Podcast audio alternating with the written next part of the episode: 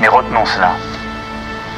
Le jour d'après, quand nous aurons gagné, ce ne sera pas un retour au jour d'avant. Le jour d'avant. Le jour d'avant. Le jour d'avant. Le jour d'après. Bonjour. Et vous, comment rêvez-vous le monde d'après? Le monde de l'après-coronavirus Emmanuel Macron l'a affirmé, le jour d'après ne sera pas un retour au jour d'avant. Alors la rédaction de Oui Demain, avec les artisans du podcast, l'ont prise au mot. Nous avons posé cette question à diverses personnalités. Quelles solutions proposez-vous pour que les jours d'après soient meilleurs que les jours d'avant? Aujourd'hui, Emmanuelle Duez, fondatrice du Boson Project, un cabinet de conseil en modernisation des entreprises, appelle à un management plus fraternel, essentiel pour résister aux crises. Pour que les jours d'après soient meilleurs que ceux d'avant, peut-être faudrait-il se rappeler que nous ne sommes finalement que des bosons, les particules élémentaires de l'univers découvertes par euh, Higgs, qui ont pour les néophytes euh, comme moi trois caractéristiques euh, physiques schématiques. En dessous d'elle, il n'y a rien, c'est à partir d'elle que tout se crée, et un boson n'est rien tout seul, il est dans l'interdépendance avec les autres. Finalement, le contexte de guerre, de crise, de périodes difficiles ou étranges, peu importe les qualificatifs que nous sommes en train de vivre, nous rappelle un peu à notre simple et grande condition humaine. Nous ne sommes que des bosons, vulnérables, fragiles, interdépendants. Finalement, si nous devions prendre du recul, l'humain, c'est vraiment ça, en tant que particule élémentaire, une vulnérabilité évidente, une fragilité euh, absolue, et cette interdépendance qui aujourd'hui nous fait euh, fermer les frontières, nous replier sur nous-mêmes, d'un point de vue sociétal comme d'un point de vue individuel.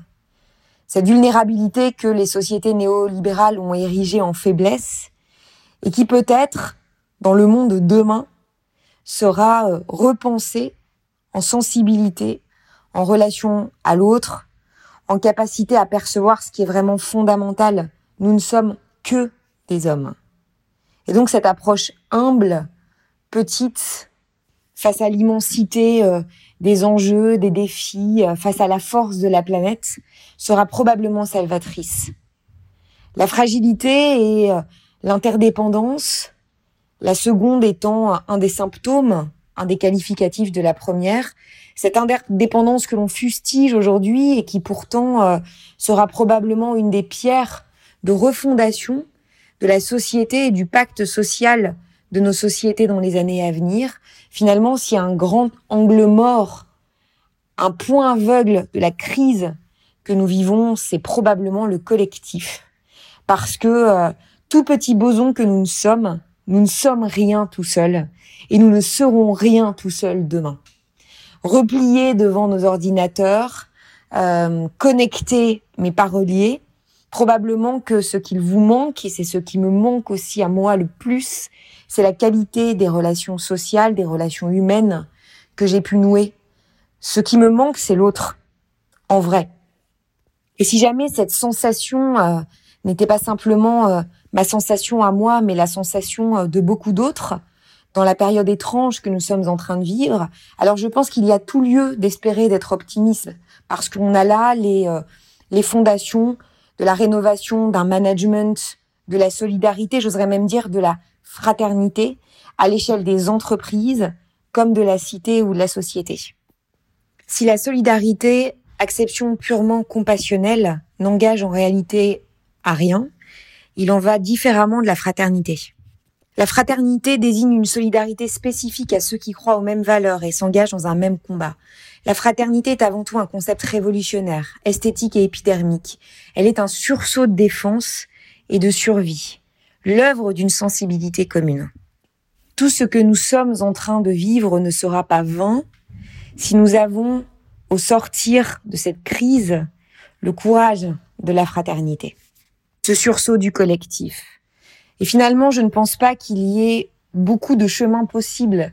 Il n'y en a que deux un repli identitaire, protectionniste, individualiste, et de nombreuses forces en présence œuvrent sur ce chemin, ou une approche beaucoup plus collective, probablement beaucoup plus courageuse, avec davantage d'engagement et d'humilité, pour laisser place à des sociétés que nous serons fiers de léguer à nos enfants demain. Appliquer au monde de l'entreprise, qui est ma matière première au quotidien, c'est avoir le rêve pour le monde de demain de dirigeants, d'actionnaires, de managers, de collaborateurs qui auront compris qu'il n'y a pas de performance durable, il n'y a pas d'entreprise résiliente sans excellence humaine, sans excellence des relations sociales entre les hommes et les femmes, et que les fondamentaux de l'engagement au niveau individuel doivent absolument résonner au niveau collectif. Ça dessine des entreprises très différentes dans leur mode de fonctionnement, beaucoup plus alignées, beaucoup plus vertueuses, tout aussi performantes, mais probablement plus résilientes. Pour conclure, avec Michel Serres toujours, pour traverser la tempête, il faut respecter ce que dans la marine du 19e siècle on appelait le pacte de courtoisie, laisser les querelles et les couteaux de côté pour préférer prendre soin de l'autre.